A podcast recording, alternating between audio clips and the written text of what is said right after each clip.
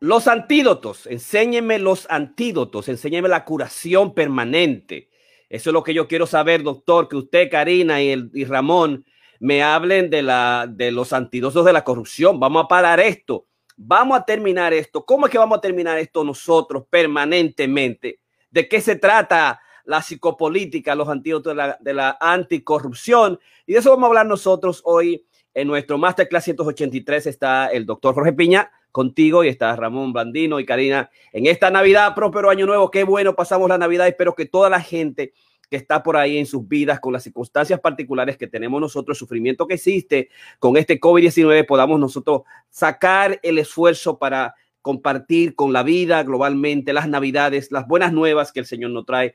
esperamos que Santa Claus, los Reyes Magos, le hayan traído los regalos que están en su corazón. Así que buenas noches, qué bueno que estás ahí con nosotros. Ah, Ramón, cuéntame cómo están las cosas. Estamos preparados. Hoy la dinámica va a ser distinta. Eh, Ramón comienza, continúa Karina y yo al final termino. Y obviamente tenemos nosotros lo que es el coronavirus de la esperanza. El coronavirus que nos mantiene ahí. Ya estas, uh, las, lo que son las proteínas espigas o spikes, son la porción inocua que se inyecta para que la gente tenga la vacunación. Y te puedo decir que hay dos millones de vacunados, de unos 100 mil de, vacunas de Pfizer y Moderna que están en, que vienen en camino y eso es importante. Eh, así que a cuidarnos todo y como siempre, a mí me está regalando muchas, muchas, digamos, de estas mascarillas. Como siempre, yo estoy estrenando una nueva. Cuídate, usa el distanciamiento social, lávate las manos cada vez que salga hasta que tú tengas tu vacuna en primavera o en el verano. Ramón. Sí, buenas noches, bienvenidos a todos. Ya estamos una vez más, un lunes más. Qué bueno que estamos juntos. Eh, terminando el año, básicamente este año ya le estamos poniendo detrás, son unos cinco días, eh, que nos quedan cuatro para ser precisos. Y vamos entonces a, a, poner una actitud positiva de que el nuevo año nos va a traer cosas mejores. Este no ha sido un año particularmente fácil para nadie con, con, excepción de algunos políticos corruptos que hicieron eh, eh, su agosto en, en, el año entero, es como dicen. Pero bueno, qué bueno que están con nosotros y, y bienvenidos. Exactamente, o sea que eh, vamos a ver qué nosotros hacemos hoy para traer, digamos, alivio desde la perspectiva clínica profesional. Uh, Karina Rieke, ¿cómo te encuentras? ¿Cómo estás?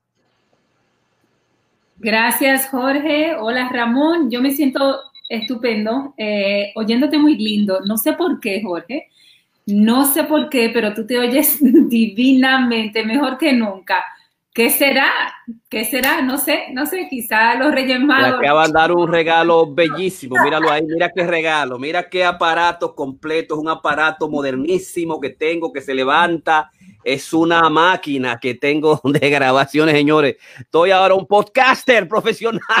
Soy un podcaster, gracias a mi, querida mujer amante que me regaló esta belleza eh, ahí, que tuve que pasarme unos cuantos días instalándola, pero lo logro y es para, para la satisfacción de todos ustedes. Así que muchísimas gracias.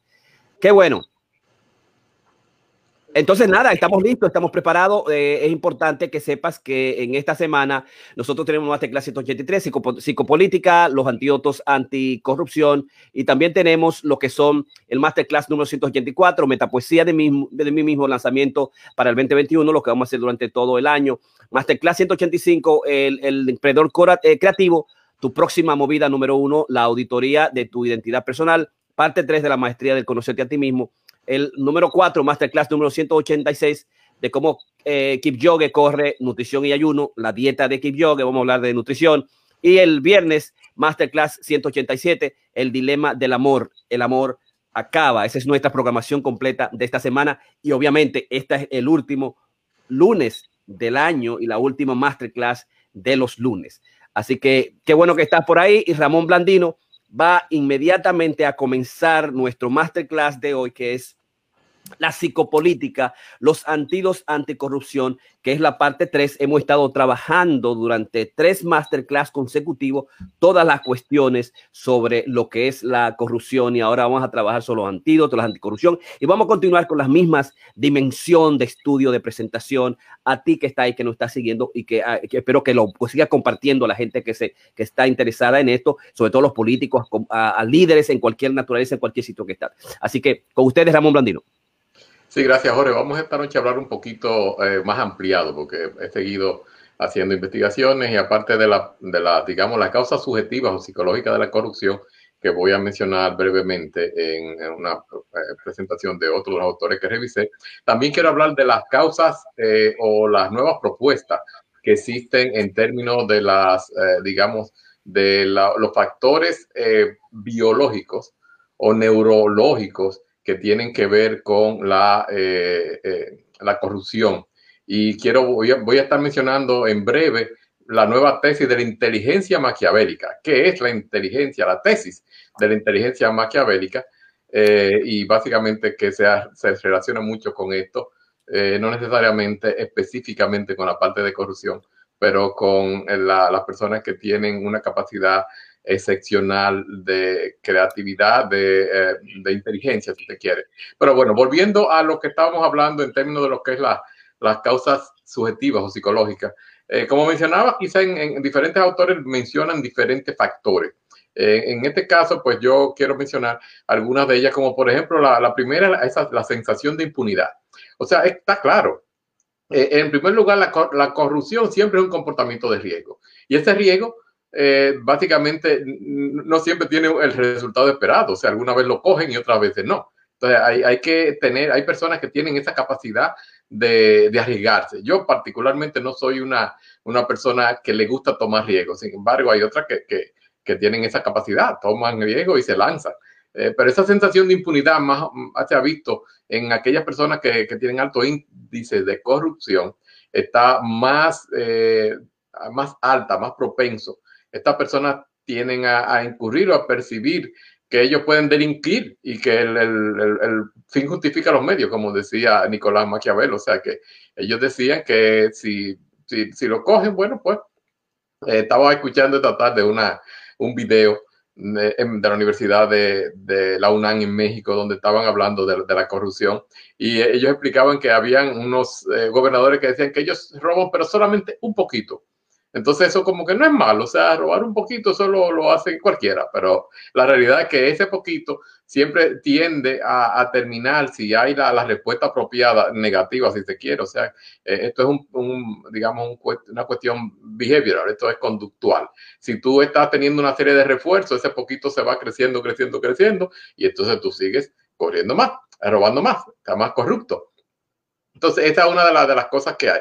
La sensación de, impunidad puede ser alimentada por, por la falta de factores de control efectivo. O sea, si vemos que, eh, como en, la República Dominicana en el pasado hubo el, borrón y cuenta nueva y este tipo de cosas, que la, desde la, las altas instancias de poder, pues se perdonó. Un, presidente perdonaba al anterior para ellos poder hacer lo mismo y, seguir en, la misma, en el mismo nivel de, de impunidad.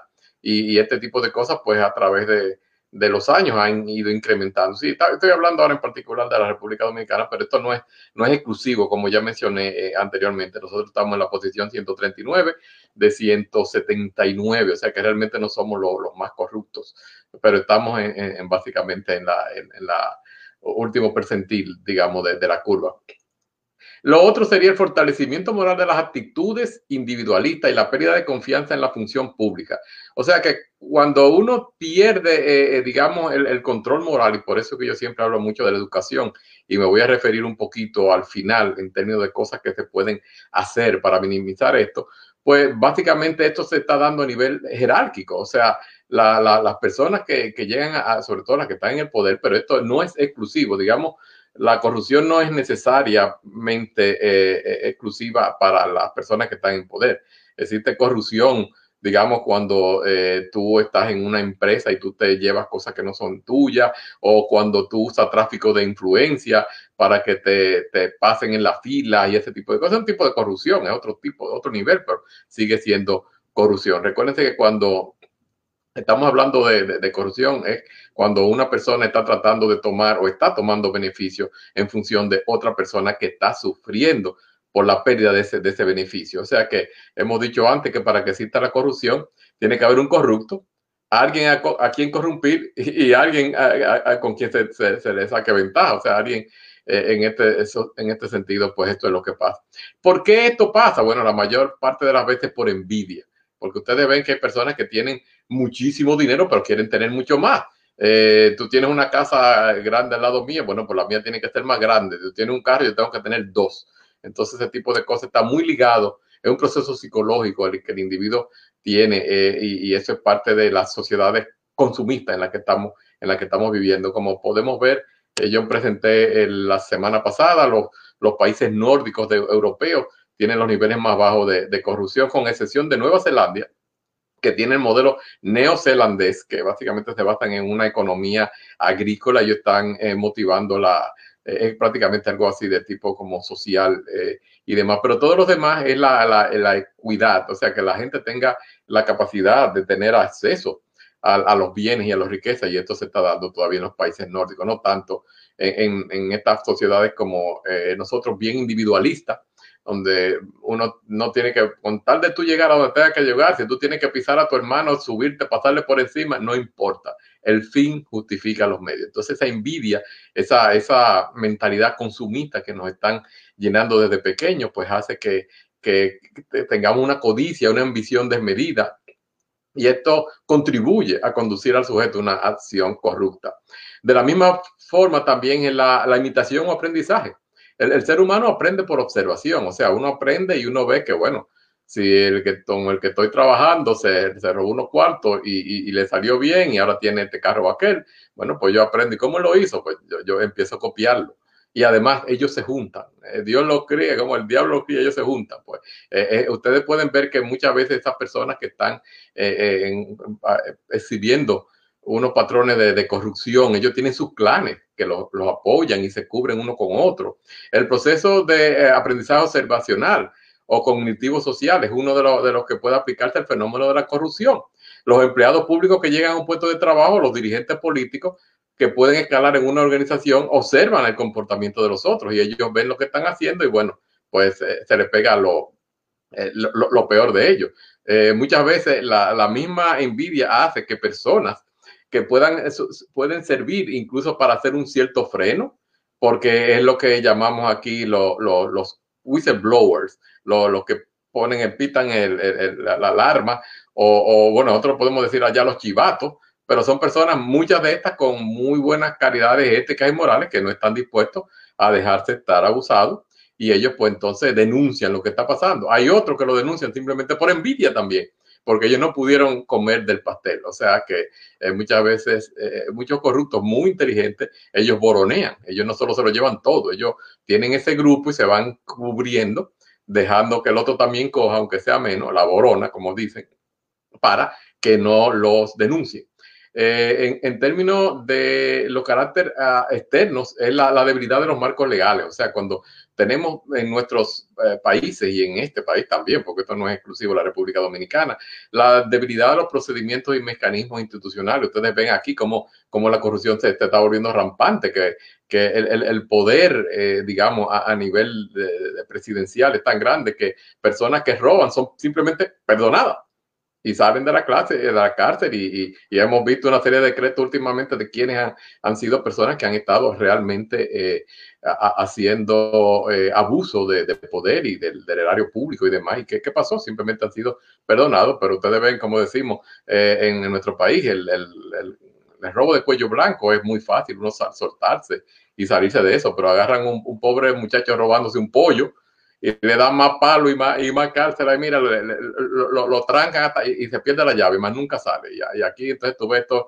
ladrones que a los, a los poquitos que llegan a la justicia le dan cinco años, después lo mandan para la casa y ahora tiene un, un perdón presidencial. Pero no vamos a llegar ahí porque me voy a molestar muchísimo y realmente eso me da eh, realmente un, un, gran pesar moral. Y es que en esto yo pienso que esta sociedad, estamos viviendo en una sociedad anómica y el concepto de anomia, que fue formulado eh, varias veces, y Durkheim en 1989 lo revisó, es uno de los grandes formuladores o revisadores de la, teoría moderna de la anomia. Eh, él define la anomia como un mal social que se manifiesta en la falta de cohesión moral, de normas que regulen el comportamiento humano y la solidaridad social. El individuo anónimo hace caso omiso de las normas y los valores sociales se rige por sus propios principios egoístas y insolidaridad, insolidarios. Entonces, pues más adelante, Merton había también escrito, él, hizo una ampliación del concepto de la anomia de Durkheim. él decía que el, núcleo de la anomia se halla en la disociación entre las aspiraciones o ciertos criterios de éxito meta. Por ejemplo, el dinero, el poder, el prestigio, que son culturalmente establecidos y son medios legales, socialmente establecidos para conseguir la meta, pues no es suficiente. Entonces, pues tienden a, entrar en, esa, esa, búsqueda, esas aspiraciones mayores y mayores y mayores. Esa anomia se manifiesta en términos de, de Merton en las diferentes maneras de la gente romper con las estructuras sociales, donde sobre todo en aquellos sitios que no existe un conjunto organizado de valores éticos y normativos. Esto se, se constituye realmente en, un problema, en un problema bastante serio. Entonces, ¿qué, eh, qué otra cosa podemos mencionar? Existe el, criterio que fue descrito por Rawls, que se llama la sociedad eh, bien ordenada. O sea, en la sociedad bien ordenada, lo que se está, eh, varios autores lo han, detallado, pero aquí lo que se busca es que estas sociedades puedan organizarse en una manera en que todos los individuos que están viviendo en esta sociedad puedan tener sus necesidades cubiertas, sus imperativos psicológicos eh, deben estar balanceados. E, e, eso sería una sociedad bien ordenada. El problema que yo estoy viendo es que eh, la sociedad bien ordenada, en, como yo lo veo en este momento, es casi utópica, realmente, en términos de países en, proceso de desarrollo, o no tan en proceso de desarrollo como la República Dominicana, sino tan organizado como los Estados Unidos, que están en una posición bastante alta, o sea, 39, si mal no recuerdo, en términos de, la corrupción. Eh, los miembros en una sociedad eh, bien organizada, cada cual acepta y sabe lo que otros deben hacer, acepta su, posición, no está buscando eh, tener bienestar sobre, sobre la otra persona. los ciudadanos son valorados, son libres, racionales y responsables, también tienen capacidad para ser considerados competentes en la sociedad eh, bien organizada, en un, sistema justo de cooperación interindividual. Aquí no hay como ese arribismo que hay eh, en, estas sociedades que, estamos viviendo ahora. Se asume que las personas en cuanto a ciudad y que todos los ciudadanos tienen una capacidad que le permiten cooperar como miembros activos y racionales de la sociedad. Eh, tienen una, una conceptualización pública de la justicia eh, se valora la justicia como la, primera virtud de las instituciones sociales. Existe una concesión compartida de que la justicia eh, eh, no es ciega realmente, en, el sentido de que debe imponerse cuando es necesario. la conducta justa es una conducta generalmente que beneficia a los otros y a la sociedad. Y se admite que una persona buena tiene rasgo de carácter moral que es racional junto a, los otros miembros de la sociedad. Eso es lo que sería la, sociedad bien ordenada. Entonces, el problema ahora que tenemos es que yo acabo de, estudiar una serie de, artículos en el cual están diciendo que existe un componente neurológico que puede resultar en la tendencia ya en estudios muy recientes, eh, sobre todo de tipo eh, eh, evaluación neuronal con los, los, nuevos mecanismos para medirlo las funciones del, del, cerebro. Y entonces, pues, ¿qué hay con esto? Bueno, ahora ellos han desarrollado, esta es una, no, no, es, no es nueva, la, la, tesis de la inteligencia maquiavélica de Witten y Byrne de 1988, o dicen el cerebro social, dice que el, el, el cerebro, aunque solamente representa el 2% del, del peso del cuerpo, utiliza el 20% de toda la, eh, energía. Entonces, ellos dicen que la hipótesis es que la inteligencia maquiavélica, que no debe confundirse con el maquiavelismo de la psicología social, que es un rango de personalidad definido como una estrategia de comportamiento social que implica manipular a otro en beneficio de uno propio, es el maquiavelismo eh, psicosocial, eh, es frecuentemente en contra del interés del otro. En cambio, la inteligencia maquiavélica se refiere a las estrategias sociales complejas por las que el individuo busca maximizar su éxito reproductivo directo o indirecto, recurriendo al uso conveniente de comportamientos combativos o cooperativos según lo exija la situación.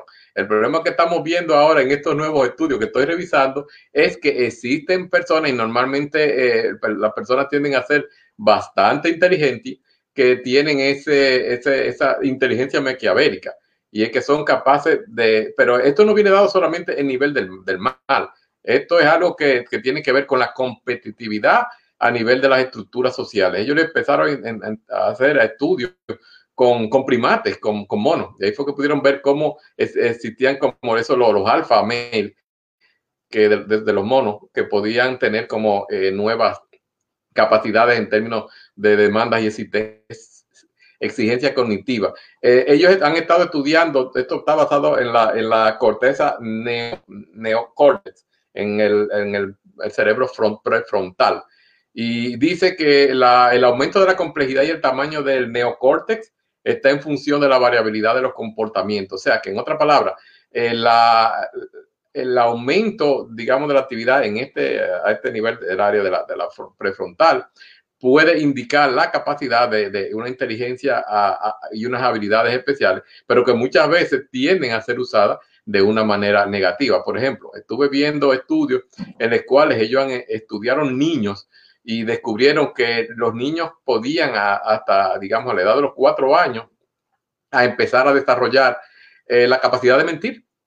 Los niños, eh, el niño sobre todo, y mientras más inteligentes, más podían ser mentirosos. Y, se vio que también tenían esa capacidad en, la, en el nivel prefrontal de, eh, una actividad más, más digamos, fuerte. Eh, no estamos diciendo que esto, eh, cada persona que sea inteligente o que tiene una gran actividad eh, neurológica a este nivel va a ser corrupto. esto tiene también que asociarse con la, digamos, el aprendizaje social y el, modelo cultural. existen personas que, nunca van a desarrollar ningún tipo de, problema porque no están expuestos a, estos modelos de, aprendizaje. Entonces, ¿dónde está el, y del asunto, hasta ahora donde lo estoy viendo, es la, educación. O sea, tenemos que volver desde, el, desde el principio y tenemos que inculcar los valores en, en, nuestros niños, en nuestros hijos, en, nuestras, en nuestros pacientes,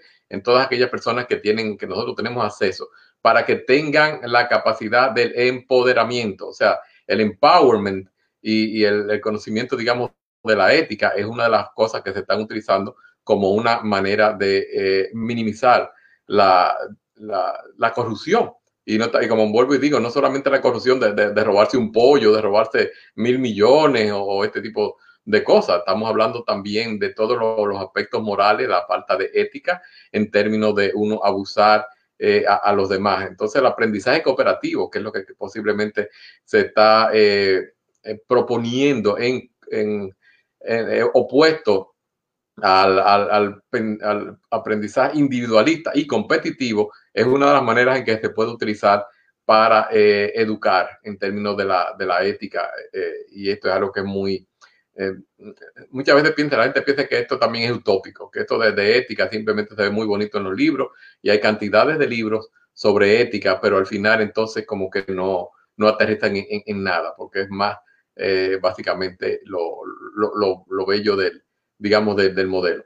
Entonces, pues, eh, básicamente estas cosas me, me ponen a, pensar, o sea, a, a, entender que si existe un, un futuro sin corrupción, bueno, eh, todo va a depender del trabajo que nosotros, no solamente los profesionales de la, de la salud mental, sino también eh, las familias, la, la, sociedad, que, que, exista un, empoderamiento para que las personas que, que, que estamos, digamos, tenemos un poquito de influencia a nivel social, pues tratemos de utilizar esto para que las personas empiecen a entender que hay que promover el, comportamiento ético, hay que dejar de legitimizar el robo y tenemos que aprender que la imposición de sanciones y castigos para conducta no ética debe ser necesaria tenemos que eh, eliminar las prácticas no éticas y, castigarlas. Tenemos que, evitar el neopotismo y tenemos que evitar este tipo de, de, el enyavismo, como lo decimos nosotros en, la República, eh, que muchas veces, pues, eh, cada vez que llega un nuevo gobierno o, llega un nuevo funcionario, un nuevo ministro, trae su gente y entonces, pues, ahí viene otra vez la, el, quítate tú para ponerme yo y el vamos a, a seguir cogiendo. La solución no es simplemente una, son muchas que, existen y esto es algo que definitivamente ese millón de, simbólico que Jorge estaba ofreciendo, yo no lo puedo, ni lo quiero, ni lo acepto, porque yo pienso que realmente esto requiere más que una varita mágica o un modelo particular, requiere de una, eh, unos cambios eh, a, nivel social que son bastante, eh, no difíciles, porque no, no quiero ser, inicialmente cuando empecé a hablar del tema, hace una semana sentí que esto era una, como una, una pérdida de tiempo. Pero esta era prácticamente la, la, situación que quiero evitar que lleguemos como a ese laissez-faire, laissez-passer. O sea, dejar hacer, dejar pasar. Como que dice, bueno, yo no estoy robando y esta es mi contribución a la sociedad. Pero la realidad es que tenemos que entender que por cada millón de dólares que se roba un, un, político en países como los nuestros, eso se transfiere en casi unos 100 millones de dólares que la sociedad general está eh, perdiendo porque no, no se transfiere.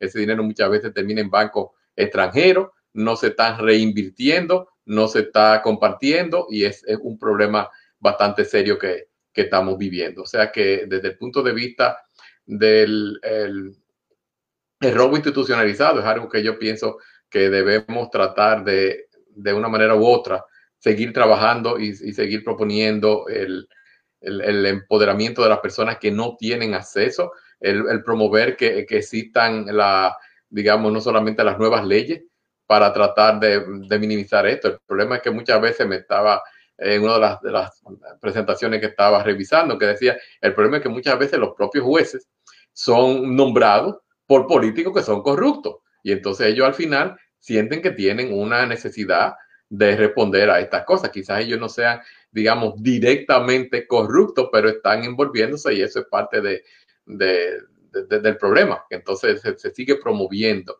Eh, estudios que se hicieron, por ejemplo, en España, el, el 80% de los encuestados dijeron que ellos pensaban que los jueces en España no eran corruptos, pero que el, la mayoría del 90% de sus decisiones eran corruptas. En otras palabras, ellos estaban, digamos, cuando estaban eh, ellos como su persona, el juez como juez, no era corrupto, pero las decisiones que hacían eh, eran eh, observables, eran, podían ser básicamente de, un tipo de, influencia, ya sea partidaria, ya sea política, ya sea social y este tipo de cosas. O sea que es un tema bastante, bastante largo. Hay muchísimas otras áreas, como le digo, ahora voy a seguir evaluando la parte, eh, porque me interesó mucho, la parte neurológica y todo esto, lo que es la, inteligencia maquiavélica, porque pienso que existen eh, esos factores que no están siendo todavía, o por lo menos particularmente yo, que siempre pensé que había un componente que pudiera ser, digamos, genético, eh, más bien del tipo antisocial, de personalidad antisocial. Ahora no es realmente de tipo de personalidad, estamos hablando de, de tipo bioquímico a nivel de la corteza prefrontal del, cerebro. Perfecto, estamos en el masterclass número 183, Psicopolítica, los antídotos anticorrupción, parte 3. Y lo que estamos tratando es de construir la creación de un plan psicológico de rehabilitación moral nacional para los Estados Unidos Europa, Latinoamérica y en República Dominicana a partir de investigaciones de los expertos, el doctor Jorge Piña, Karina Reque y Ramón Bandino. Y tenemos ya más tres masterclasses trabajando eso. Y ficcionalmente hemos establecido que el que haga la mejor propuesta, el mejor plan, va a ser el azar entre corrupción con un, uh, un presupuesto de trabajo de un millón de dólares. Entonces ya yo sé que Ramón no aceptó el reto. Vamos a ver qué dice Karina. Vamos a darle paso a su presentación. Karina Díaz, que tiene Gracias, Jorge. Eh, vamos entonces a presentarle un estudio que se, que se ha estado eh, eh, organizando. Este, porque es, y lo más importante es nosotros realmente conocer qué es lo que pasa en la mente de una persona que, que roba, de una persona que es un ¿no? ladrón y entonces se convierte en un corrupto este, y comete delitos. Eh, y obviamente estos corruptos políticos dominicanos de alguna forma eh, son unos eh, skills, son ladrones con mucha destreza. Una psicóloga eh, forense de la Universidad de eh, ah, Portsmouth, del Reino Unido ha estado eh, utilizando unos juegos cibernéticos para intentar meterse en lo que es la mente de los corruptos y de los ladrones. Un estudio sumamente interesante y se lo voy a presentar en la, en la noche de hoy. En el pasado, la gente pensaba que los ladrones eran impulsivos, indiscriminados y oportunistas. Eh, no realmente no se pensaba que fuesen muy listos porque normalmente no tienen mucha educación. Obviamente nosotros en, lo, que, en lo que hemos podido notar, este, esto realmente no es el caso. A veces tenemos personas muy, muy educadas este, y, que pueden cometer eh, grandes, grandes fechorías. Eh, y este pensar de que muchas veces los ladrones y los corruptos no tienen mucha educación, este, fue un gran error. Eh, esta doctora Ned ha visto que los ladrones tienen una compleja caja de herramientas cognitivas eh, con habilidades a, desarrollar, eh, a desarrollarse y desarrolladas que trabajan muy en el inconsciente, en el inconsciente que están procesando automáticamente, muy similar a la de un jugador de ajedrez o una estrella del tenis. Ustedes pueden creer eso. Eso a mí me pareció sumamente interesante. Y aparte de eso, no solamente eso, sino estudiar realmente la mente de un ladrón, de un corrupto, para saber si hay prevención, para saber si hay cura, este, es sumamente importante este, un piloto automático. NER empezó su investigación en cárceles donde preguntaba detalladamente a los delincuentes de corrupción eh, y de, fechorías eh, de robo. Investigó en sus eh, recuerdos con entrevistas, cuestionarios, mostrándoles fotos y mapas de casas, de lugares, de calles, este, y de escenarios para eh, intentar de alguna forma eh, eh, cómo ellos podrían recordar sus estrategias de robo. Cuando las personas están en la cárcel son muy, este, por lo general, son muy dadas, ¿no? A, querer mantener este, y dar información en la gran mayoría de las veces. Esto notó la investigadora. Eh, entonces, podríamos nosotros pensar que los delincuentes condenados son desconfiados, según ella, o tienen una actitud hostil hacia alguien que intenta descubrir su secreto, ¿verdad? Eso es lo que, eso es lo que, eso es lo que cualquiera pensaría. Este, pero en realidad les gusta, les gusta hablar de ello. Por eso muchos de los corruptos son, eh, tienen una actitud bien impune a la hora de sus fechorías, es decir, son muy descarados. Ellos pueden robar eh, en un periodo donde no haya forma de tú probar de dónde viene ese dinero y pueden desplegar todo lo que han robado en la política eh, específicamente sin ningún tipo de, de de miedo, ¿no? Porque realmente ellos quieren mostrar lo que roba. La mayoría, eh, la mayor parte del tiempo están muy aburridos, esto dice el estudio, así que están, eh, bueno, en la cárcel. Así que cuando viene alguien a tratar de investigar, a tratar de conocer un poquito de su mente, ellos están dispuestos a y se interesan mucho en colaborar. Eh, esto dijo la, doctora. En sus experimentos, ella dice que eh, la investigadora ha demostrado que la mayor parte de los ladrones, oigan esto, trabajan con un uh, avalidoso piloto automático. Vamos a ver qué significa eso. ¿Qué les permite a estos ladrones, a estos este, corruptos, aprovechar rápido las posibilidades, las oportunidades donde ellos, eh, que se les brinda? y donde ellos se encuentran. Este, todo empieza mucho antes del día en que cometen el delito. Es decir, es algo que yo, que de alguna forma, que no es tan espontáneo como se creía. Cuando el ladrón empieza a necesitar dinero, comienza a fijarse en objetos potenciales durante sus actividades diarias. Por ejemplo, es muy fácil un corrupto decir, bueno, el carrito que yo tengo, yo voy a esas reuniones, pero hay carros que son mejores que el mío. Este, o hay personas que van en diferentes carros. Entonces ya ellos comienzan a, no solamente en la necesidad que tienen, pero también en lo que ellos quieren obtener que el otro tiene. Es decir, hay mucha envidia, hay mucha fijación en el otro. Eh, entonces, no, no es, muchas veces no es cuando viene la necesidad de que no tienen dinero solamente, pero también las ganas de obtener lo que el otro tiene. Eh, por ejemplo, ahí ella pone un ejemplo de un perro, este, Muchos ladrones funcionan en un piloto automático, voy a explicar lo del perro más adelante, automático, que les permite aprovechar al máximo todas sus oportunidades.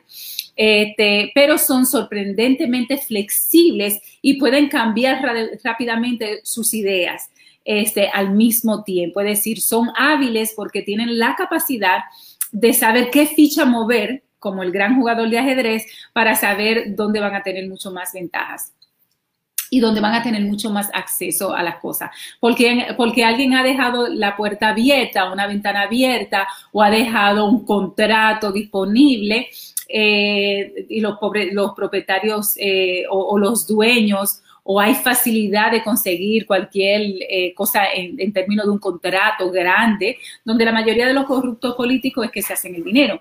Una vez este, teniendo acceso este, a esto, en muchos de los casos, el piloto automático que ella fue, que ella creó con la delincuencia, no pierde la cabeza.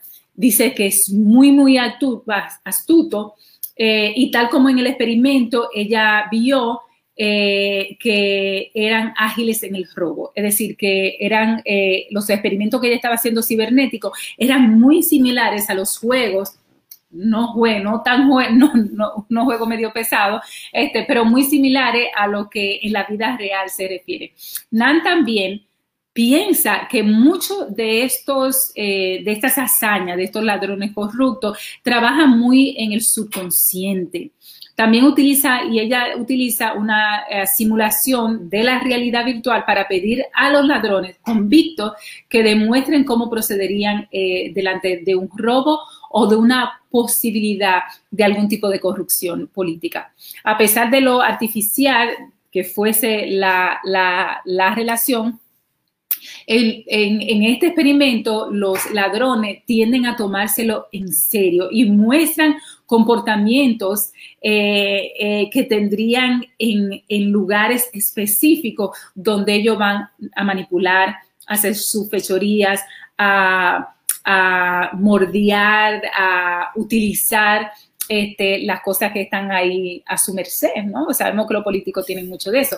Eh, y muchos nos preguntaríamos qué tan complicado puede ser, puede, ser este, este juego, ¿no? Esto que ella eh, piensa crear.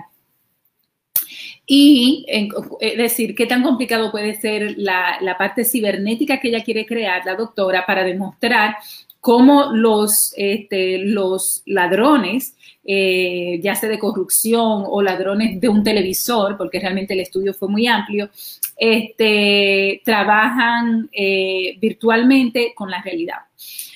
Aunque eh, sabía que debía fijarse en los objetos pequeños, decían muchos ladrones, fácilmente transportables, de mucho, mucho valor, de alguna forma los ojos de ellos seguían yéndose a algo más, eh, era como ellos describían que la mente de ellos iba deprisa, eh, donde a veces, muchas veces tienen mucho y no encuentran nada. Eh, entonces dicen que a veces quieren objetos difíciles de obtener. Este, cosas que, que rete un poquito. Es decir, muchas veces nosotros nos preguntamos, pero ¿por qué, por qué tienen que robar tanto? Y yo siento que, que ahí la parte de esta investigación es, es realmente fascinante porque tienen una mente donde realmente son bien hábiles eh, y donde hay mucho contraste, este, eh, mucho contraste eh, de, lo que, de lo que ellos pueden, de las diferentes cosas que ellos pueden obtener. obtener.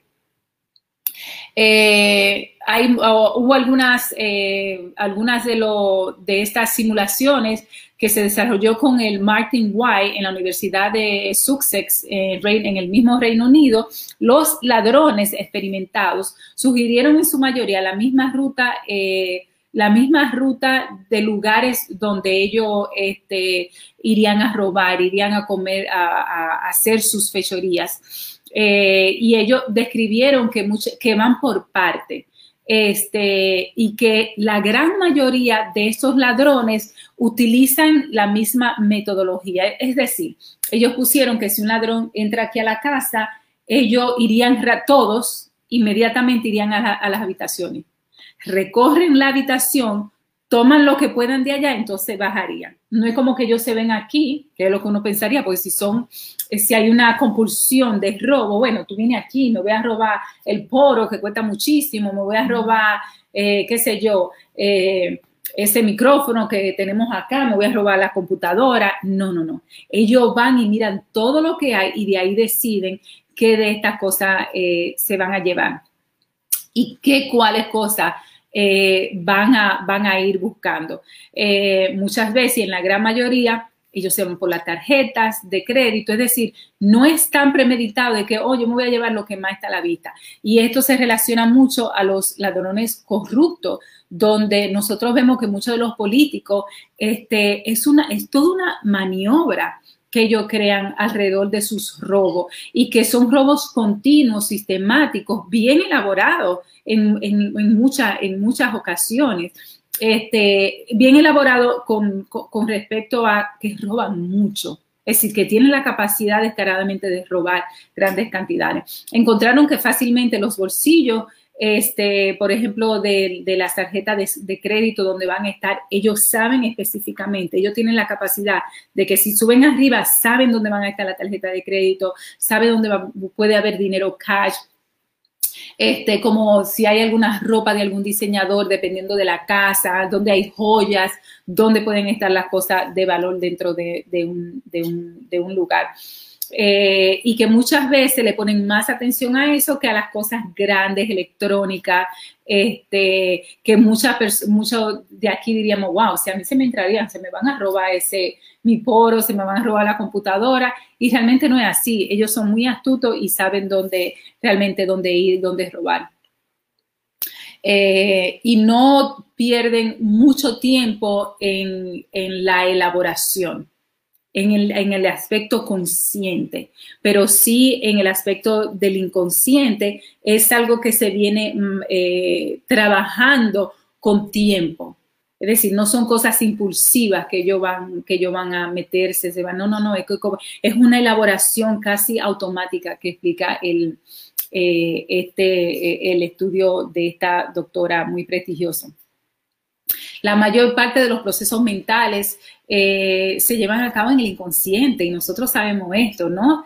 Este, si nosotros no, vamos a Freud, Freud en aquel momento, ahora nosotros sabemos que hay más capas de lo que es el inconsciente, pero Freud eh, en aquel entonces, él describía que había el consciente, el preconsciente y el inconsciente. Nosotros ahora sabemos que existen muchas más capas que pueden dar acceso a lo que es el inconsciente, ¿no? Este, pero igual pasa con los, con los, con los ladrones, dejando más espacio mental al ladrón para lidiar con el riesgo de ser descubierto en lo que es la parte de, los, de, la parte de lo inconsciente. También hay muchos trucos para defenderse por este comportamiento muchas veces rápido que ellos tienen, sistemático e inconsciente, ¿no? Eso es muy, muy importante eh, establecerlo. La doctora compara que los robos con otras formas de actividades eh, exigen otro tipo de, de maniobras desde, la, música, de ajedrez, de otro tipo de juegos, ¿no? Eh, y, que, y que es donde se le presenta la ocasión. Es decir, si hay un robo, si, si yo tiendo a ser una ladrona, bueno, si yo voy a una casa, yo voy a, a, tener tendencia de ir a robar lo que está. Pero si yo estoy en un lugar de trabajo, bueno, yo voy a robar lo que está ahí para, para, para robar, ¿no? Que es, depende, el medio ambiente donde ellos estén trabajando y eso explica mucho a los políticos. ¿no? Es decir, son ladrones, trabajan mucho en el inconsciente, son sistemáticos, este, pero en el, en el fondo van a robar no importa dónde. Es decir, y por eso hay personas que pueden tener cargos públicos y no se van a ver ni siquiera tentados a robar. Este, yo también, como dijo Ramón, yo me considero una persona que no importa dónde me pongan, yo no voy a estar robando en ninguna circunstancia, ni en una casa ajena, ni en una posición política, eh, y menos manipular dinero o objeto o contrata que no sean, que no me pertenezcan, ¿no? O, o dárselas a familiares para beneficio.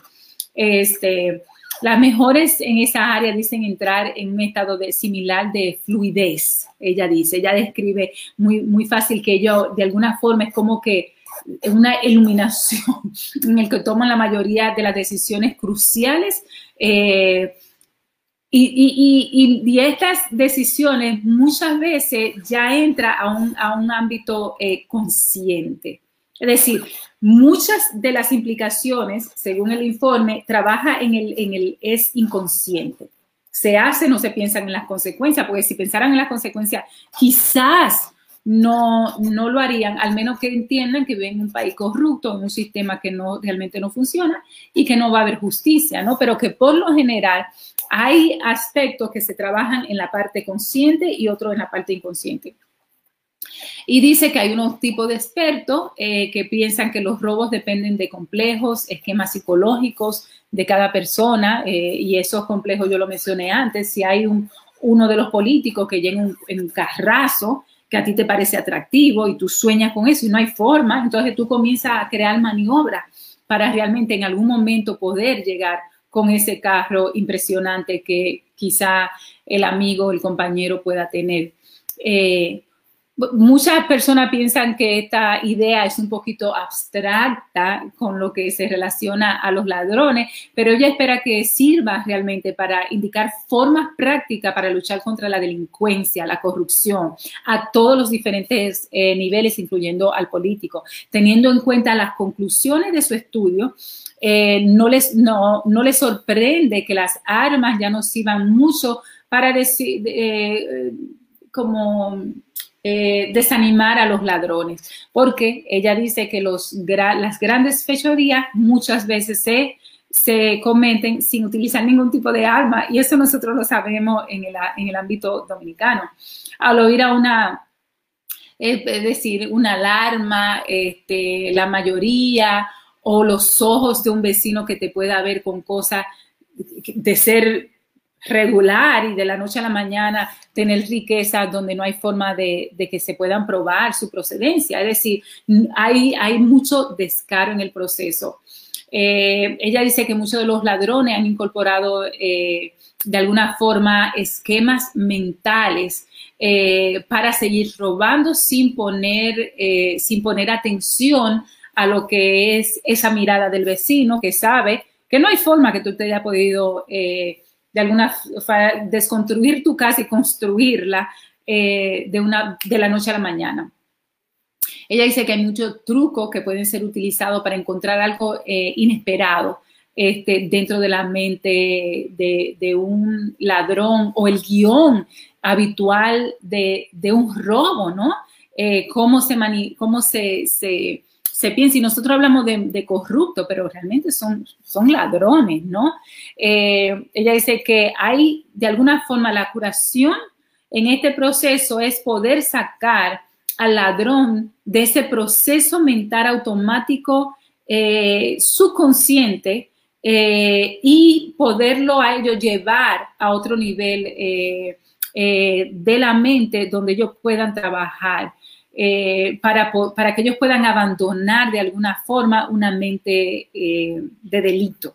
Este, y eso a mí me parece muy interesante, primero como terapista, porque yo trabajo en lo que es la rehabilitación de lo que es la personalidad, los problemas de personalidad, es decir, se tiene que creer en la cura, se tiene que creer en la posibilidad del cambio. Y por eso yo creo que nosotros debemos primero de tener herramientas que puedan determinar la, propensidad de un individuo de acuerdo a su personalidad para cometer fechoría. Y si, ese nivel tuyo está bien alto, se tiene que tomar en cuenta. Eh, se tiene que tomar en cuenta que tú de alguna forma tienes una mente que trabaja un poquito diferente. Y eso, eso es chulísimo, ¿no? Eh, y ella dice que puede realmente trabajar con la mente, con el inconsciente del ser humano, con los complejos del ser humano, puede de alguna forma distraer esa mente perturbada que tienen los ladrones y lo corrupto. Este, y a mí me encanta de que, de que alguna, de, de alguna forma ella lo canaliza como una enfermedad, más que de, más que, es decir, es una enfermedad mental, eso es lo que se está estableciendo, que tiene connotaciones o resoluciones criminales, ¿no? Porque robar medicina a un hospital de niños me parece criminal y tiene de alguna forma este, que tener consecuencias graves, pero viene de una mente enferma, porque solo una mente enferma puede hacer. Y esto, y esto me parece realmente eh, revolucionario. Este, ella dice que hay que innovar, que hay que realmente trabajar con la mente del, ladrón, este, trabajar con la mente del corrupto, saber las, eh, las modalidades del inconsciente que trabajan eh, para que ellos puedan de alguna forma tan deliberada como nosotros vemos, robar, pensando que van a ser impunes, que van a ser realmente, que no va a haber impunidad que van realmente a poderse salir con la suya. Cuando hablamos de tanto, tanto dinero, eso a mí me parece vergonzoso.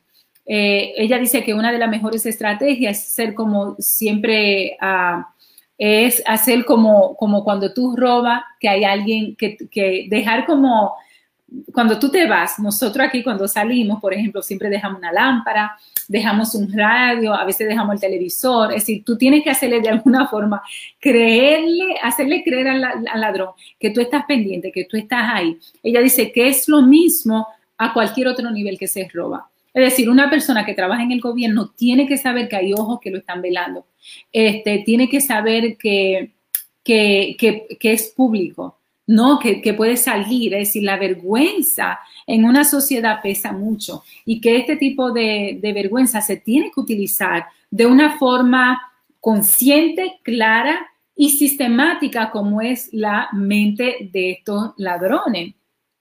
Entonces, este es mi presentación. A mí me parece un estudio sumamente interesante a nivel de lo que es la psicología, la mente humana, cómo funciona y cómo realmente el inconsciente, que nosotros trabajamos tanto los tres, con lo que es el inconsciente realmente, se le puede buscar una explicación. Es decir, no son, no hay, no hay, no es tanto un aspecto, según los estudios o este estudio y otros que también he leído, no es solamente un, problema de, de un ladrón que va a robar porque se le mete una oportunidad. No, es que hay una cabeza que piensa diferente, que está, este, está siendo utilizada eh, y, cuando se le presente la oportunidad van a robar. Y eso me parece fascinante.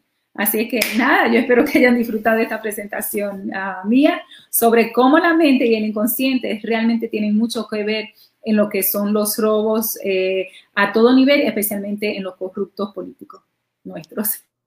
Excelente, me encantó mucho la presentación tuya y también la presentación de, de, de, Ramón, porque de alguna manera nos está llevando a la dimensión inconsciente, a la dimensión neurológica, eh, por ejemplo, la tesis de lo que es la inteligencia maquiavélica. Es fascinante de, establecer eh, y volver a, traerla a nosotros.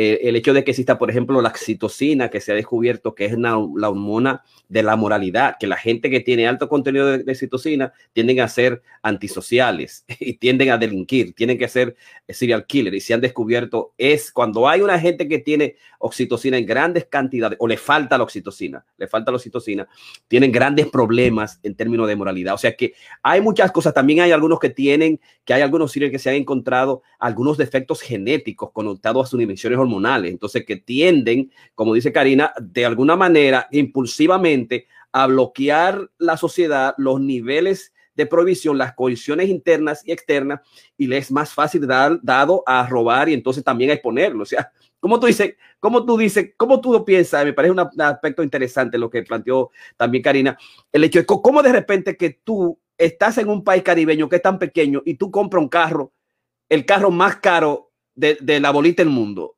Tú te compras un Bentley, óyeme, que cuesta un millón de pesos, 1.2 eh, de dólares. o sea, ¿Para dónde? Porque alguien lo trajo, algo pasó y tú quieres traer una cosa de, digamos, eh, eh, el, narcisismo colectivo, una cosa excepcional. Y el hecho de esas explicaciones neurológicas, inconscientes, compulsivas, de la psicopolítica, eh, es que no hacen entender la gravedad, ¿no? la, compulsión. Y, el otro aspecto también, tú lo sacas y le das 3, 4, 5 años, los tigres vuelven y de nuevo y aparecen con la cabeza y lo ubican en algunos sitios y de repente ese sujeto que tú lo mandaste para, para la China, para Japón o lo mandaste para, para New Orleans, de repente crea la misma dimensión y los mismos tentáculos. Entonces, la, la, la parte mía que yo voy a tratarle hoy es en términos de, por ejemplo, cómo es que el hecho de que las, los antídotos de eh, anticorrupción que se han establecido en el largo del tiempo tiene que estar íntimamente asociado con aprender de la mitología. Eh, y, eso lo, estoy, eh, lo voy a, utilizar de lo que es las investigaciones, un libro ya del 20 año, 2020, que es On Corruption in America and What is at Stake, y que está en juego, que está en riesgo. El, el, ese libro de, donde eh, Sara Chayes establece el hecho de que tenemos que tomar en cuenta la mitología en primer lugar para ir a la raíz y establecer los planes de lo que es la corrupción en América y en diferentes países. Y entonces ella dice, vamos a comenzar con el hecho de que vamos a eliminar lo que es el Midas desde nuestra, desde nuestra mitología social y sociocultural, que es, que, es extraordinario aquellos sujetos que de repente hacen mucho dinero. O decir, dice, hay que plantear el hecho de que maximizar lo material, el dinero, es una cosa fácil y que, y que es sencillo. O sea, que seres humanos en nuestros países, en Latinoamérica, específicamente en la República Dominicana, de repente ellos están haciendo mucho dinero. Y eso yo hago dinero porque yo tengo la capacidad de contrato y porque yo puedo hacer esto y porque yo tengo conexiones y no hay nadie como yo. Y mientras mayor cantidad posible de dinero se puede hacer mucho mejor. Y ella dice, establece una dimensión importante. Dice, no, eso es mentira. Es imposible to become a millionaire without bending the rules. Dice, no es posible que tú te conviertas en millonario sin tú de doblar las reglas, sin delinquir, sin hacer corrupción. No hay posibilidad. Entonces, el primer elemento es de la mitología. Ella dice, hay que establecer que la maximización del dinero no es tan fácil y que si tú y que de repente tú viniste con esa cantidad de dinero eh, extraordinaria, ostentosa, hay algo detrás, hay algo oscuro que, digamos que hay que investigar, que, eh, y, que hay que leerse el completo, el, el, digamos, la mitología de Midas. Y es que Midas realmente dijo yo, esto es una maldición, eh, quítamela. Y se fue y se bañó y se le quitó el oro y pudo, digamos, estar tranquilo. Ese es el primer elemento que establece como elemento, digamos, de los que son los antídotos ante corrupción. El otro aspecto es el hecho de que Jesús lo que hizo cuando, cuando fue al templo es sacar a los mercaderes, sacar a los banqueros, sacar a los políticos corruptos del templo, de tu de la, de espiritualidad, de tu espíritu, de, de, tus, de tus iglesias, de, de, los sitios donde se va a, a, limpiar el alma, dice ella, que es un elemento, digamos, fundamental. Si tú ves que hay un político que es corrupto, no lo mete, no, invite no lo invite a la iglesia. Eh, si tú crees que hay instituciones no for profit que también tienen fondos que tú no sabes dónde soy, pues no lo invite a tu, a, no, te, no te asocies con él. Es decir, eh, Jesús fue, fue claro con eso. el mercader, lo económico, hay que quitarlo nuestra espiritualidad como elemento fundamental preventivo a lo que es la dimensión de la, la, dimensión de la anticorrupción. El tercer aspecto es, digamos, como Aristóteles, establecer siempre, alguna de las cosas que voy a establecer está íntimamente ligada al establecimiento de la buena vida, que en este caso la, que el político, que es el, que aspira a dar belleza y establecer los mejores elementos de la buena vida en el sujeto, tiene que ir desde la perspectiva de que la buena vida, la clase media para todos, que todos podamos tener los elementos fundamentales, los mínimos necesarios. Y ella establece, digamos, un cuarto elemento, que es el, elemento de la mitología de la hidra de Lernas, hidras, que son estas serpientes monstruosas que tienen ocho nueve cabezas, que hay una cabeza que es la cabeza inmortal, eh, y a esa, digamos, eh, eh, se pudo lograr a ella. Esa cabeza inmortal tuviese que, que sacarla. Y que cuando se, le, se enfrentó a la, a la, a la hidra, que ella responde que la hidra las redes de, corrupción no es un corrupto, hay unas redes de corrupción.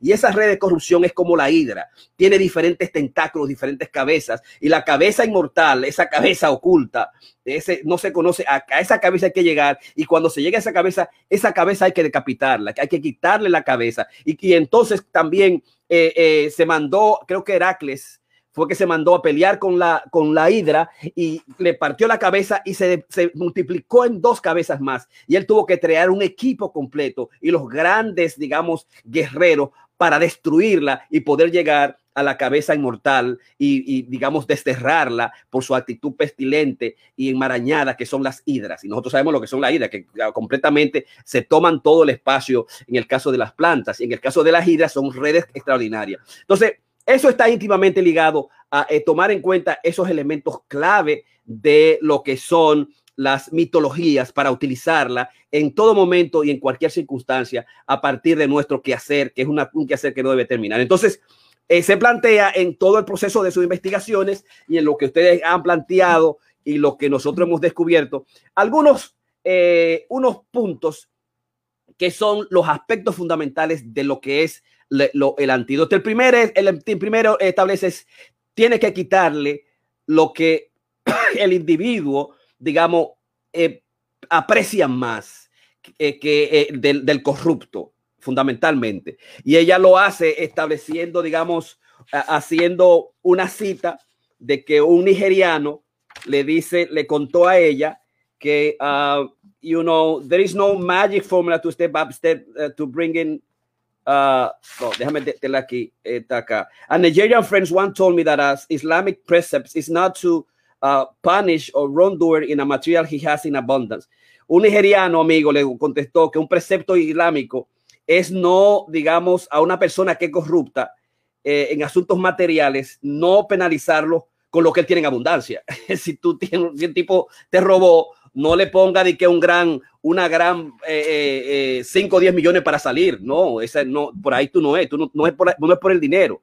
Tiene que ser lo que no tienen abundancia. Y dice, lo que generalmente, lo que ellos no hay abundancia y no tienen y están buscando, primer lugar, es el prestigio y la libertad. Entonces, el primer elemento es la pena de muerte por decapitación. Eh, es en términos a la dimensión de la hidra, hay que cortarle a la serpiente, hay que ir a la, cabeza inmortal, ¿no? Entonces, eh, nosotros hablamos en masterclass pasado, digamos, eh, pena de muerte es un concepto peligroso, porque generalmente tú darle pena de muerte a los corruptos que tienen una red, lo que van a hacer es que van a discriminar a los demás, a los, a los débiles, a los humildes, a los negros, van a discriminar a los contrarios y lo van a poner en pena de muerte, ¿no? Eh, pero en algunos países ha funcionado. O sea, hay países, digamos, que por ejemplo en China, en Irán, ha funcionado, eh, ha, funcionado en Pakistán, en, en Manila, perdón, de las Filipinas, ha funcionado incluso también cuando hay asuntos de traición o cuando hay específicamente corrupción. El más famoso de esos son el del, el del Corea del Norte, que es el Kim Jong-un. Kim Jong-un, que en el 2013 mató, mandó a matar a su, a su tío, eh, Jan eh, Sun Taik, eh, que era jefe del partido, ¿no? Y de la comisión de defensa, porque este individuo quería derrocarlo, quería quitarle poder, estaba conspirando contra él y además había, digamos, unidades de construcción, se le había dado a sus súbditos, a sus contactos. Unidades de construcción no sabemos qué era, si eran casas, si eran edificios o si eran unidades civiles que tenían presupuesto para sus contactos y el tipo inmediatamente rap, le rompió la cabeza y que hay unos 10 mil más o menos personas que a cada año desaparecen en China y que eh, la, la, dimensión que hacen es a través de o la pena de muerte inmediata sin que nadie lo sepa al instante o te dan dos años metido en la chirola con la suspensión de la pena de muerte, pero tiene que, tiene, tiene que eh, pasar la, la, la tiene que adentro. Entonces, en los sitios donde no hay pena de muerte, obviamente nosotros estamos a favor de la pena de muerte, estamos a favor de la, de la, del, digamos, de la decapitación de la irna, de la, de la, eh, de la hiera, hiedra, que es el, elemento fundamental de la hiera inmortal, dice ella, nosotros tenemos que establecerlo dentro de los valores fundamentales de lo que es, digamos, la democracia. El segundo aspecto es, digamos, establecer prisión, porque va a estar íntimamente ligada de nuevo a lo que es el prestigio, el reconocimiento y la libertad, que es lo que el corrupto más quiere. Pero hay un elemento, la prisión tiene que venir con un mínimo mandatorio. Tú no puedes meter este tipo eh, con 5 años, 10 años, 15 años y con la posibilidad de salir eh, en dos meses, en tres meses con technicality o un año, dos años. Tú tienes que ponerlo de acuerdo al tipo de, al área de corrupción, a la capacidad, eh, digamos, al, al, tiempo y la corrupción, al daño de la corrupción. Siempre la prisión tiene que tener un mínimo de 5, 10 años, 15 años, 20 años y después vamos a hablar de, qué se trata. O sea, que ese elemento importante. El, el, aspecto eh, importante, el tercer aspecto importante es recaudación y incautación de la fortuna. No puede dejar la fortuna a los amigos, a los hermanos y a él mismo después que venga. Eh, como hace, por ejemplo, se hace en los Estados Unidos, en algunos países europeos, y fundamentalmente Abina dijo que iba a poner un grupo de abogados para quitarle las, la fortuna, para chequear de dónde vino esa fortuna, dónde están y quitársela a los eh, corruptos. El aspecto número cuatro, que es un aspecto también que, que, planteó Karina y que es importante a tomar en cuenta, es la instauración de la vergüenza y la culpa social, que son importantes, ¿no? Que, eh, que son importantes y eh, que son parte también de la educación, que hay que penalizar con la vergüenza, digamos, eh, y con la culpa social y, cultural y política. Eso va a llevar, en como se sucedió en, en, las, digamos, en las primeras culturas nuestras, era el hecho de que era, se establecía, digamos, el ostracismo o la expatriación. O sea, sacarlo de la cultura, sacarlo de la comunidad, sacarlo de la patria, eh, como en muchas ocasiones se hace, por ejemplo, con los, los, lo que son los pederastas, eh, eh, lo que son, lo que tienen violencia contra los niños, ya que se ponen una lista particular de, de violadores. Entonces, el ostracismo y la expatriación está íntimamente ligado a lo que es la inhabilitación política y, y y pública no puede ejercer sitios públicos de los de los 15, 25, 15 o 20 años después que sale. No puede, digamos, eh, eh, hay, debe ser, digamos, reconocido públicamente, que es lo que, es lo que está en eh, la dimensión, digamos, de la muerte de la cabeza inmortal de la hidra, establece Sara Llanes, Sara Chayes, Sara Chayes en su libro. El otro aspecto también está íntimamente ligado a la castración social, eliminar esa dimensión narcisista colectiva que muchos de ellos plantean frente a, la comunidad. El otro aspecto, y es yo pienso ahí coincidir un poquito con lo que dice, eh, con lo que dice eh, eh, Ramón, bueno, yo no puedo, yo, esto es muy grande, yo no sé lo que va a pasar, yo no voy a ganar ese, ese dinero y es el hecho de que tú tienes que en consecuencia hacer un autoexilio. Exíliate vete de la comunidad, eh, eh, tiene que desaparecer. Si no tiene los mismos valores tuyos, lo único que tiene que hacer es salirte a, a una comunidad que sea más, digamos, positivista, que sea más ligada a la ética y a los, a los valores que consono contigo. Y entonces el segundo aspecto es, digamos, haz una posinfiltración de, la, de tu integridad, como nosotros hacemos nosotros en Santo Domingo. Nosotros en Santo Domingo, obviamente, en la cultura hace tiempo que nos hubiesen sacado eh, eh, de, los partidos políticos, de los principios políticos. Viejo, tenemos grandes dificultades a la hora de nosotros poder hablar y opinar abiertamente, científicamente, porque todo el mundo tiene una bocina que está comprada. O de alguna manera, eh, los individuos se prestan para la corrupción dentro del área de la comunicación. Entonces, el autoexilio para algunos va a ser autoexiliarte y entonces establecer lo que es la infiltración de la integridad posteriormente cuando así se pueda, pero sin, digamos, tener, eh, no tener, eh, votar el elemento de poder, eh, digamos, ejercer y traer tus principios. El otro aspecto que está íntimamente ligado es la ley de protección al, y, de recompensa en muchas ocasiones al, al, soplón, que es al chivato, como dice Ramón. O sea, que, que, es una ley que existe en los Estados Unidos. El soplón aunque lo haga por envidia o aunque lo haga porque tú no me diste, hay que ese tipo protegerlo bajo los principios de la ley, que si él dice, que si él plantea, no se puede, digamos, decir su nombre en ningún momento determinado. O sea, la ley del soplón y la ley, digamos, de, del, del, chivato, del whistleblower, como se dice en América, es importante establecerla en los países para establecerle, digamos, los antídotos anti, anticorrupción es indiscutible que todos nosotros tenemos que tener, digamos, una, eh, establecer la utopía o el país posible, que hay la posibilidad de que nosotros tenemos que crear ese país donde, digamos, se piense en los intereses comunes de la gente, donde se tengamos valores y principios para eh, establecer una democracia digna, digamos, absolutamente para todo. El otro aspecto es, digamos, el hecho de que establecer campañas amplias, virtuales, de autoeducación. Ella plantea Chayes, que ahora que estamos en, el, en una época de, post-COVID, porque ya el libro lo terminó ahora en el 2020, es el momento para establecer nuestros podcasts en Facebook, en Zoom, como lo estamos haciendo nosotros, para autoeducarnos nosotros y autoeducar a los demás. Y que este eh, eh, que quiere llegar a millones de personas, digamos que la gente lo multiplique y sigue estableciéndolo, que es la manera de nosotros tener, digamos, la utopía del país posible, ¿no? El elemento, digamos, de la autoeducación. Entonces, hay otro aspecto, digamos, que me pareció, eh, digamos, fascinante y es el hecho de que cambiar el PIB, el Producto Interno Bruto, por el FNB, que es la felicidad nacional bruta o la felicidad interna bruta, de, es decir, no pensar en un país en términos del dogma establece, eh, eh, eh, establece Chayes del dogma de crecimiento, que es mentira, que no te vendan esa vaina, que nosotros los países somos, estamos creciendo los perfiles económicos, mira cómo está la banca, no te venda de ese, no te lleve de ese asunto, que no, eso no tiene nada que ver contigo. Tú quieres un país que te permita tener a ti felicidad, que, que el producto nacional bruto sea la felicidad.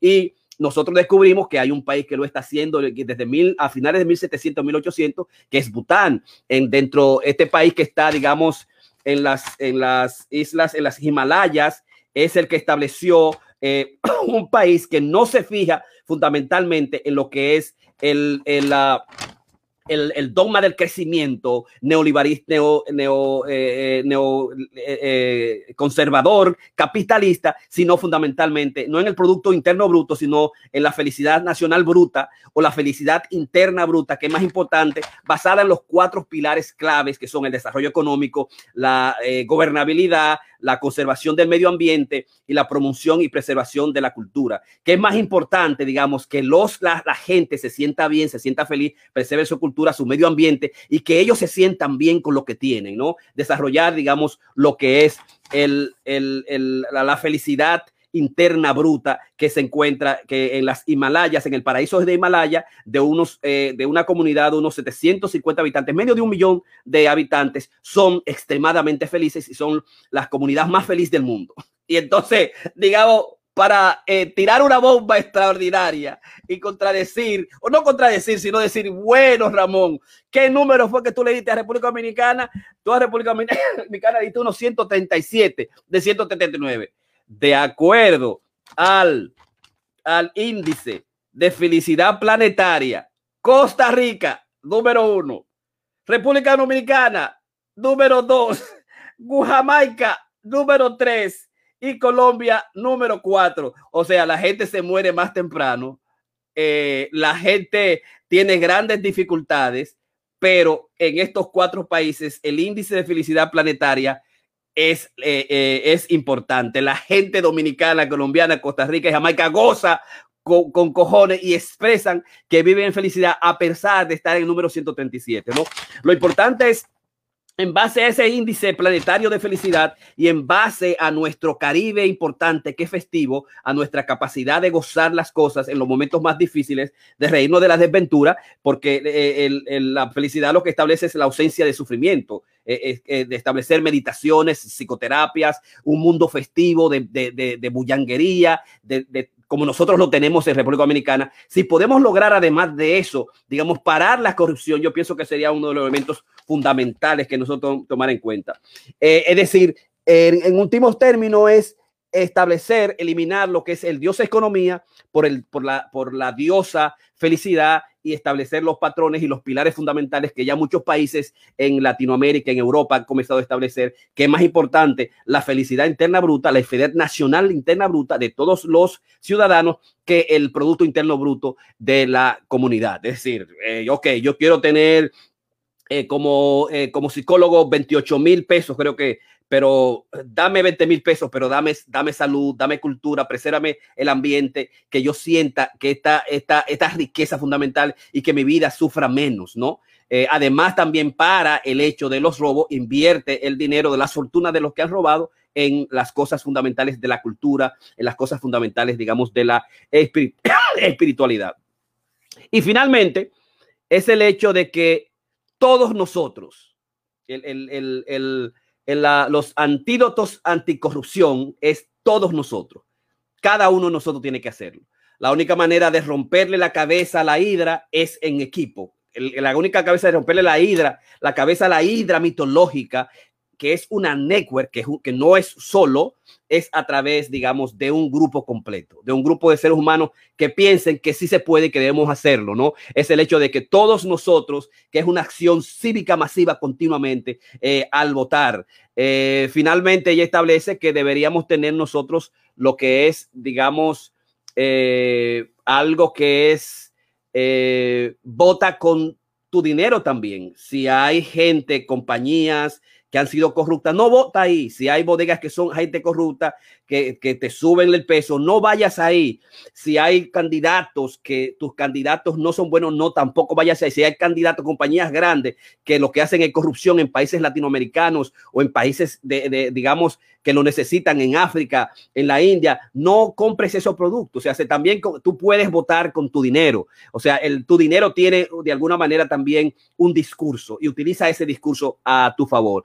Y finalmente, obviamente, la prohibición de cualquier regalos a nivel político que se establece en muchos países, pero que tampoco se le da seguimiento. Porque cuando tú te dan un regalo, eh, 5 eh, mil, 20 mil pesos o regalos particulares, los políticos y la gente tiende, digamos, sentirse bien, a, digamos, a solidarizarse con la persona y a querer hacer algo por esa persona a nivel social y a nivel comunitario. Pero los políticos es más difícil. El, político quiere, digamos, a través del lobismo, establecer cosas para ese, eh, digamos, eh, para esa compañía o para esos intereses, digamos, ocultos de la red completa de, de corrupción. Yo pienso que hay establecido una especie de unos 15 puntos fundamentales que están eh, vinculados a las mitologías y a la manera en que nosotros podemos establecer lo que son los antídotos anti, de la anticorrupción, eh, tanto en los Estados Unidos también como en Latinoamérica y la República Dominicana. Así que eso era lo que quería presentarle hasta hoy. Y uh, en los comentarios de Ramón y Karina, y uh, con ellos terminamos. Ramón. Sí, uh, uh, un margen que quería hacer que no se me pasó cuando estaba haciendo la presentación. Una de las cosas que, que es interesante y es un artículo que salió en la revista The Atlantic. este artículo fue publicado el año 17 by Jerry Usin.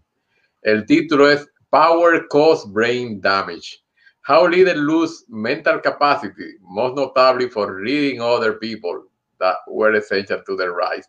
Meaning, en otra palabra, eh, esto mismo que estamos viendo, cómo estos políticos se están burlando de nosotros, el poder se está eh, con análisis magnético también de la, de la corteza prefrontal del cerebro, están eh, indicando que las personas así que, que, han estado abusando, teniendo muchísimo poder en sus manos, y eso es para otra ocasión, el, el, el poder le, está haciendo efecto, eh, el, dañino.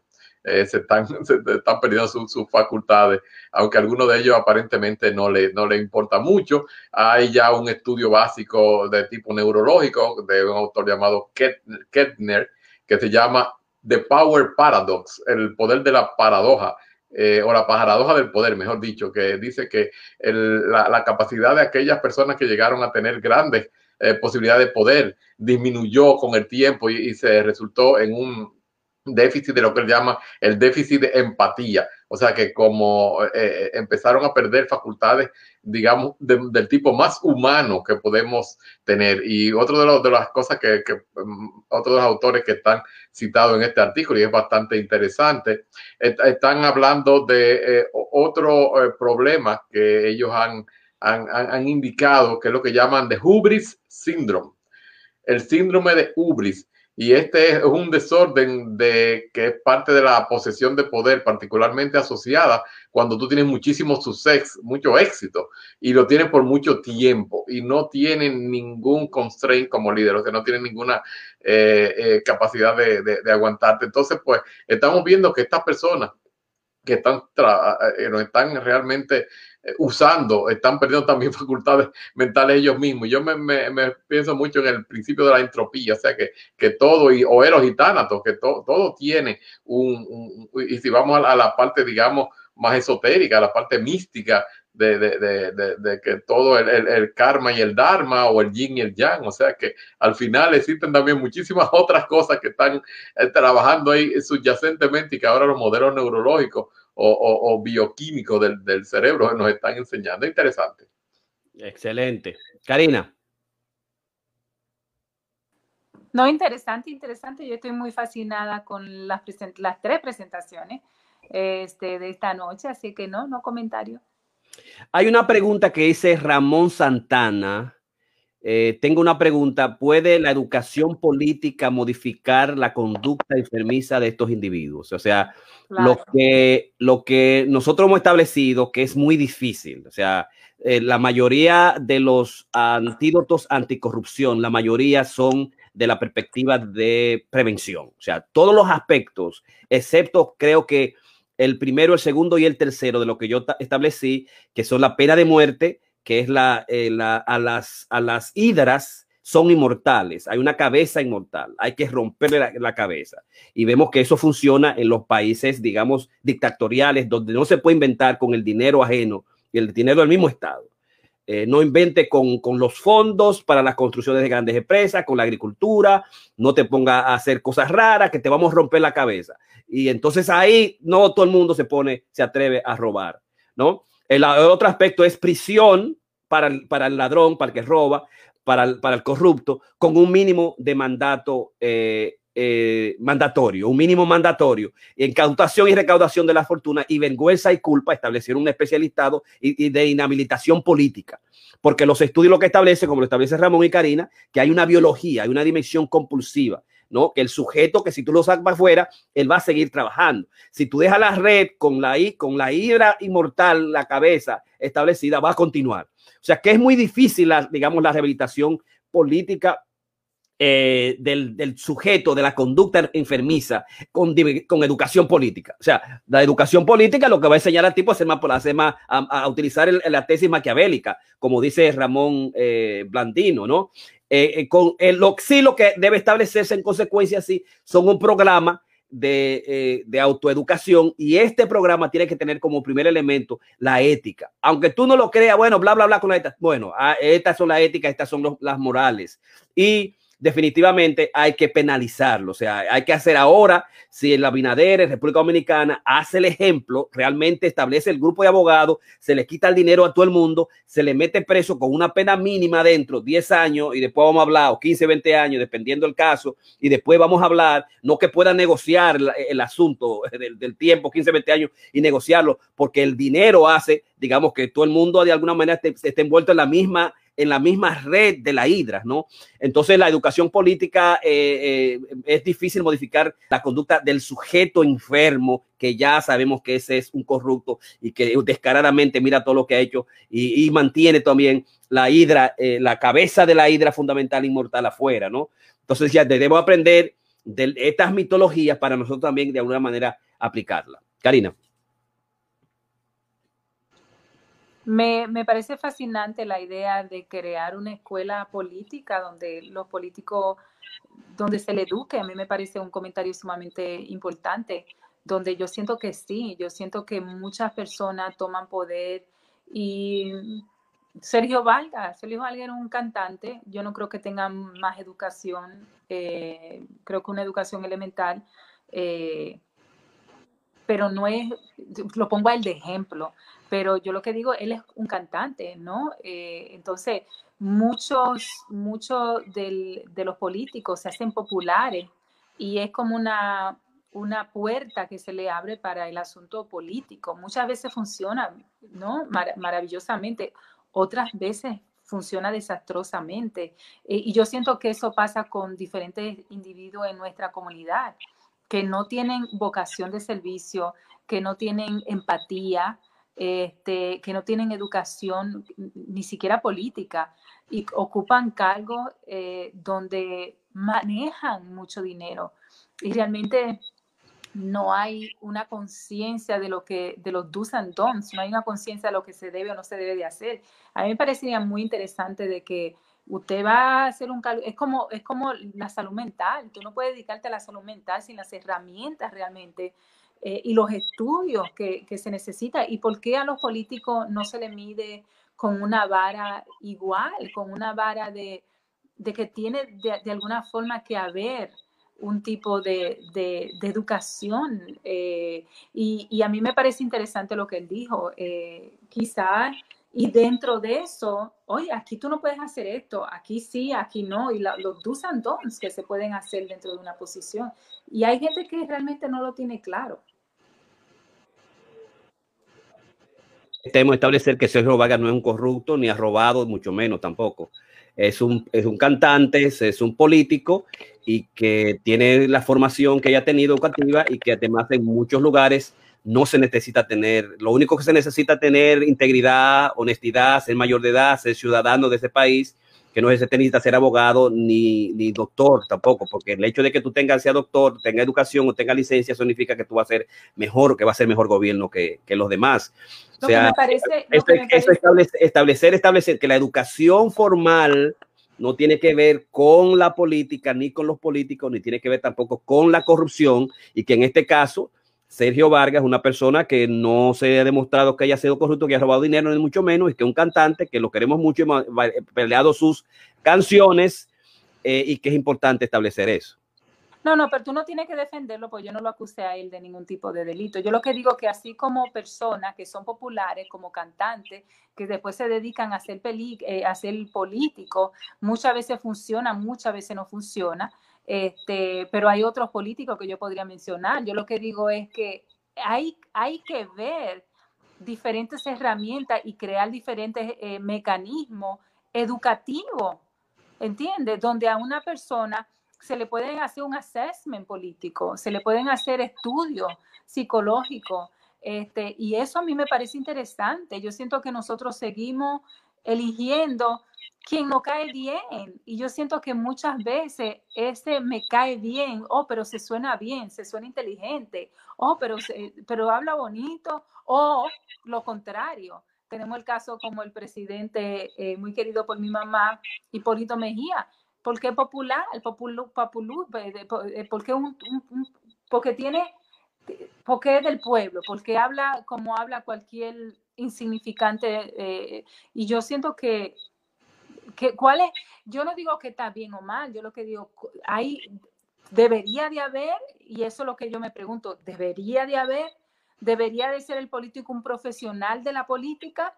Yo no sé, yo no estoy diciendo que eso es. Ahora, sería interesante explorar. Sería interesante explorar qué dicen los estudios con relación a eso. Y eso es lo que me parece interesante. Yo no digo que deberían, yo no voto por uno o por otro, yo no siento que tengo eh, ese conocimiento. Ahora, yo lo que sí me cuestiono es, ¿se debería? ¿Se debería pedir que sea un profesional de la política? Eh, ¿Se debería de pedir que, tenga, que, que haya tenido un historial de, de, de, de dar, de servicio público? No sé. Hay muchos países donde los políticos realmente no reciben sueldo. ¿Sería eso una opción?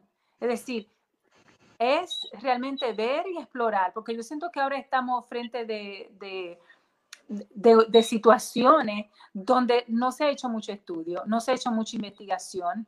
Este, yo presenté una, una, una, investigación sumamente interesante hoy, pero creo que deberían de haber muchas más investigaciones con relación a lo que son los ladrones y los corruptos políticos.